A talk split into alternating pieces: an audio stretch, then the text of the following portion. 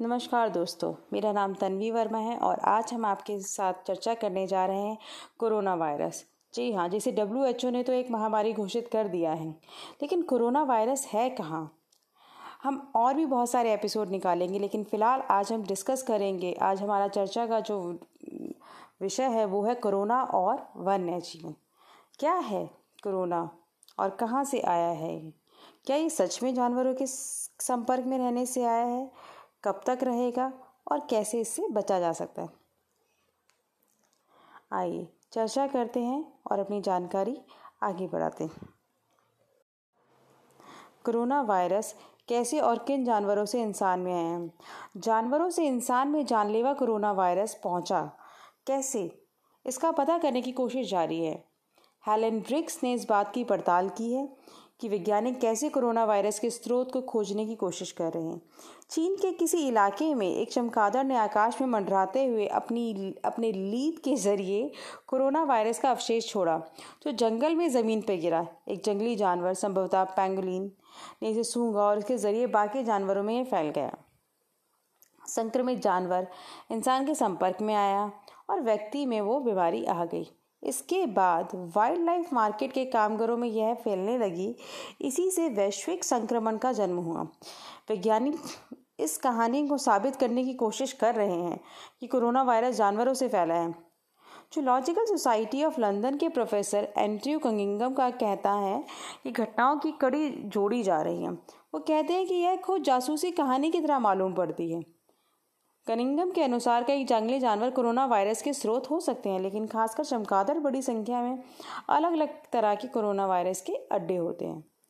लेकिन हम लोग इस संक्रमण या फैलने के बारे में कितना जानते हैं? जब वैज्ञानिक नए वायरस को मरीज़ में के, मरीज़ के शरीर में समझ पाएँगे तो चीन के चमगादड़ों को लेके स्थिति साफ़ हो जाएगी। स्तनपाई जानवर हर महाद्वीप में पाए जाते हैं। ये विरले ही खुद से बीमार पड़ते हैं, लेकिन ये रेगाणु बहुत तेज़ी से फैलते हैं। University college of London UCL के प्रोफेसर केट जॉन्स के अनुसार, इस बात के प्रमाण हैं कि चमगादड़ों ने खुद को कई मामलों में बदला है। जो कहते हैं कि चमगादड़ बीमार पड़ते हैं तो बड़ी संख्या में विषाणुओं से टकराते हैं। इसमें कोई शक नहीं कि चमगादड़ जैसे रहते हैं, उसमें विषाणु खूब पनपते हैं। यूनिवर्सिटी ऑफ़ नॉटिंगम के प्रोफेसर जोनाथन बाल कहते हैं कि ये स्तनपाई होते हैं। इसलिए आशंका होती है कि ये या तो इंसान को सीधे संक्रमित कर सकते हैं या फिर किसी और के ज़रिए। दूसरी पहली ये भी है कि रहस्यमय जानवर की पहचान को लेके, जिसके शरीर से कोरोना वायरस का संक्रमण चीन के वुहान में फैला है, इनमें एक संदिग्ध है, पेंगोलिन। पेंगोलिन के बारे में कहा जाता है कि दुनिया भर में सबसे ज़्यादा इसकी तस्करी होती है, कि विलुप्त होने की कगार पर है। एशिया में सबसे ज़्यादा इसकी मांग है। पारंपरिक चीनी दवाइयों के निर्माण में इसका इस्तेमाल भी होता है। कई लोग इसका मांस भी बड़े चाव से खाते हैं। कोरोना वायरस पेंगुलिन में पाया गया है। कुछ लोग दावा कर रहे हैं कि यह नोवेल ह्यूमन वायरस से मिलता जुलता है। इंसानों में संक्रमण फैलने से पहले क्या चमकादड़ पेंगोलिन के विषाणु में अनुवांशिक आदान प्रदान हुआ था? विशेषज्ञों का मामला ये भी है और वो इस निष्कर्ष पे भी पहुँचे हैं कि पेंगुलिन की स्टडी का पूरा डेटा अभी जारी नहीं किया गया। ऐसे में इसकी पुष्टि करना मुश्किल है। पेंगोलिन और अन्य वन्य जीव जिनमें चमगादड़ की कई प्रजातियाँ भी शामिल हैं। ये सभी मांस के बाज़ार में बिकते हैं। प्रोफेसर कंगिंगम का कहना है कि यहाँ विषाणुओं को एक जीव से दूसरे जीव में जाने का मौका मिलता है। वो कहते हैं कि वेट मार्केट यानी मांस का बाज़ार एक जीव से दूसरे जीव में रोगाणु फैलाने का सबसे उत्तम अड्डा है। यहाँ इंसान भी संक्रमित होते हैं और कोरोना वायरस फैलने के बाद चीन, वुहान का ये मार्केट बंद कर दिया गया है। यहाँ एक वन्य जीव सेक्शन था, जहाँ अलग अलग जानवर ज़िंदा और उनके कटे मांस बेचे जाते थे। यहाँ ऊँट कोआला पक्षियों के मांस भी मिलते थे। द गार्डियन की रिपोर्ट के अनुसार वुहान में एक दुकान पर भेड़िए का बच्चा झिंगुर पिच्छू, चूहा, गिलहरी, लोमड़ी, सीविट, जंगली चूहे और सेलमेंडर, कछुएत और घड़ियाल के मांस भी मिलते थे। जहाँ तक हमें पता है कि चमगादड़ और पेंगोलिन्स यहाँ लिस्टेड नहीं हैं लेकिन चीन के पास इस बात की सूचना होगी, यहाँ कौन कौन से जानवर के मांस बेचे गए हैं? प्रोफेसर बाल कहते हैं कि अगर एक बार संक्रमण फैल गया तो आप जानना चाहते हैं कि यह फिर से होगा या नहीं। क्योंकि सेहत के लिए बहुत ज़रूरी है, और हमें ये जानना होता है कि किस जानवर की प्रजाति से संक्रमण फैला है। 2003 में सार्स के बाद अब भी कोरोना वायरस की तरह हुआ। ज़ाहिर है बीमारी नियंत्रित करने के लिए इन्हें मारने की ज़रूरत पड़ती है। सार्स के वक्त भी वन्य जीवों के मार्केट से स्थायी रूप से बैन किया गया था। लेकिन जल्द ही चीन, वियतनाम और दक्षिण पूर्व की एशियाई हिस्सों में वाइल्ड एनिमल मार्केट पर लगी पाबंदी खत्म हो गई थी। चीन ने एक बार फिर से वन्य जीवों से बने उत्पाद और कारोबारों पर पाबंदी लगा दी है। इस उत्पादों का इस्तेमाल मुख्य रूप से खाने, फर और पारंपरिक दवाइयों में होता है। मीडिया रिपोर्ट्स के अनुसार इस बार की पाबंदी शायद हमेशा के लिए है। संभव है कि हम कभी नहीं जान पाए कि आखिर बीमारी फैलने और हज़ारों की मौतों के लिए जिम्मेदार क्या था। यूनिवर्सिटी ऑफ़ ईस्ट एंग्लिया के प्रोफेसर डायन डायना बेल कहती हैं कि हम सतर्क हो जाएँ तो अगले खतरनाक विषाणु से बच सकते हैं। हम अलग अलग देशों, विभिन्न जलवायु और भिन्न जीवन शैली वाले जानवरों को साथ ला रहे हैं। पानी में रहने वाले जीवों और पेड़ पर रहने वाले जीवों को हम घाल मूल कर रहे हैं। घाल मिल कर रहे हैं। हमें यह सब रोकने की ज़रूरत है।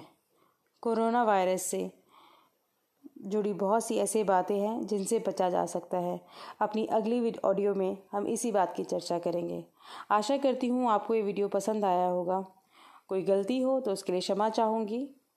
धन्यवाद।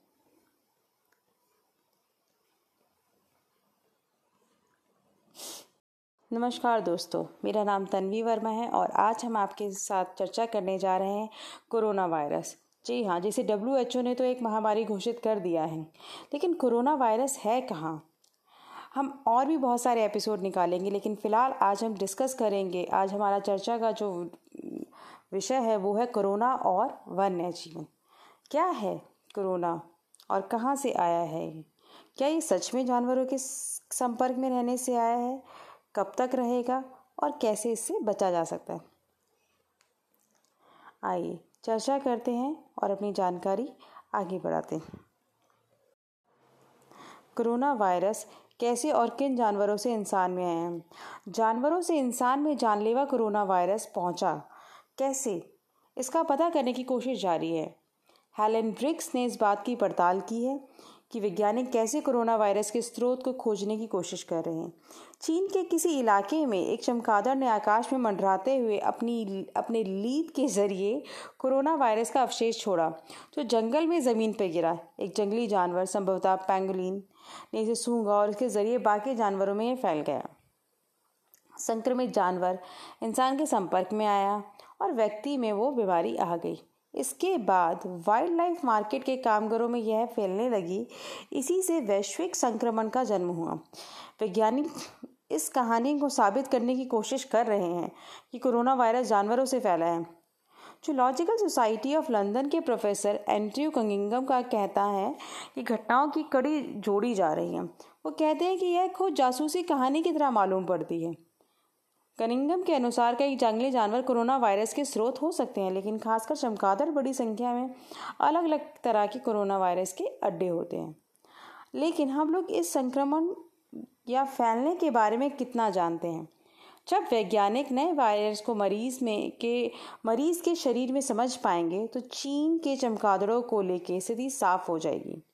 स्तनपाई जानवर हर महाद्वीप में पाए जाते हैं। ये विरले ही खुद से बीमार पड़ते हैं, लेकिन ये रेगाणु बहुत तेज़ी से फैलते हैं। University college of London UCL के प्रोफेसर केट जॉन्स के अनुसार, इस बात के प्रमाण हैं कि चमगादड़ों ने खुद को कई मामलों में बदला है। जो कहते हैं कि चमगादड़ बीमार पड़ते हैं तो बड़ी संख्या में विषाणुओं से टकराते हैं। इसमें कोई शक नहीं कि चमगादड़ जैसे रहते हैं, उसमें विषाणु खूब पनपते हैं। यूनिवर्सिटी ऑफ़ नॉटिंगम के प्रोफेसर जोनाथन बाल कहते हैं कि ये स्तनपाई होते हैं, इसलिए आशंका होती है कि ये या तो इंसान को सीधे संक्रमित कर सकते हैं या फिर किसी और के ज़रिए। दूसरी पहली ये भी है कि रहस्य में जानवर की पहचान को लेके, जिसके शरीर से कोरोना वायरस का संक्रमण चीन के वुहान में फैला है, इनमें एक संदिग्ध है, पेंगोलिन।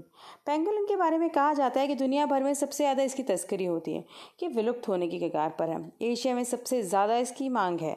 पारंपरिक चीनी दवाइयों के निर्माण में इसका इस्तेमाल भी होता है। कई लोग इसका मांस भी बड़े चाव से खाते हैं। कोरोना वायरस पेंगुलिन में पाया गया है।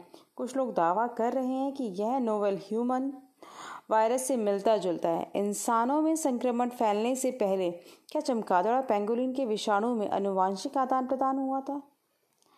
विशेषज्ञों का मामला ये भी है और वो इस निष्कर्ष पे भी पहुँचे हैं कि पेंगुलिन की स्टडी का पूरा डेटा अभी जारी नहीं किया गया।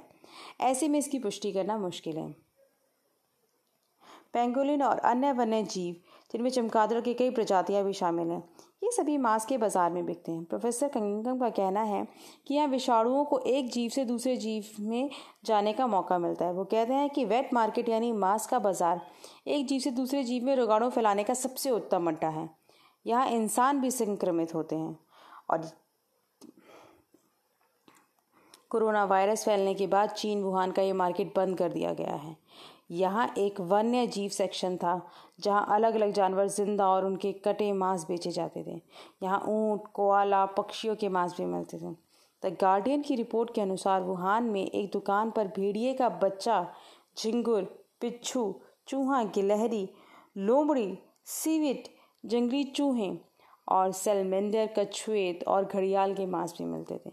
जहाँ तक हमें पता है कि चमगादड़ और पेंगोलिन्स यहाँ लिस्टेड नहीं हैं लेकिन चीन के पास इस बात की सूचना होगी, यहाँ कौन कौन से जानवर के मांस बेचे गए हैं?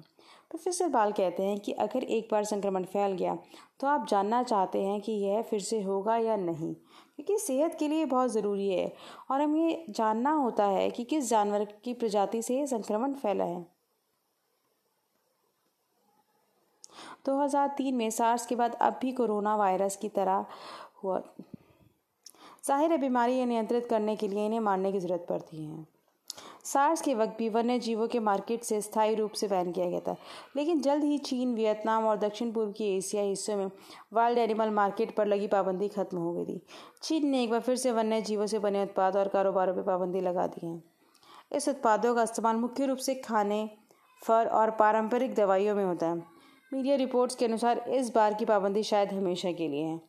संभव है कि हम कभी नहीं जान पाए कि आखिर बीमारी फैलने और हज़ारों की मौतों के लिए जिम्मेदार क्या था। यूनिवर्सिटी ऑफ़ ईस्ट एंग्लिया के प्रोफेसर डायन डायना बेल कहती हैं कि हम सतर्क हो जाएँ तो अगले खतरनाक विषाणु से बच सकते हैं। हम अलग अलग देशों, विभिन्न जलवायु और भिन्न जीवन शैली वाले जानवरों को साथ ला रहे हैं। पानी में रहने वाले जीवों और पेड़ पर रहने वाले जीवों को हम घाल मूल कर रहे हैं। घालमेल कर रहे हैं। हमें यह सब रोकने की ज़रूरत है। कोरोना वायरस से जुड़ी बहुत सी ऐसी बातें हैं जिनसे बचा जा सकता है। अपनी अगली ऑडियो में हम इसी बात की चर्चा करेंगे। आशा करती हूँ आपको ये वीडियो पसंद आया होगा।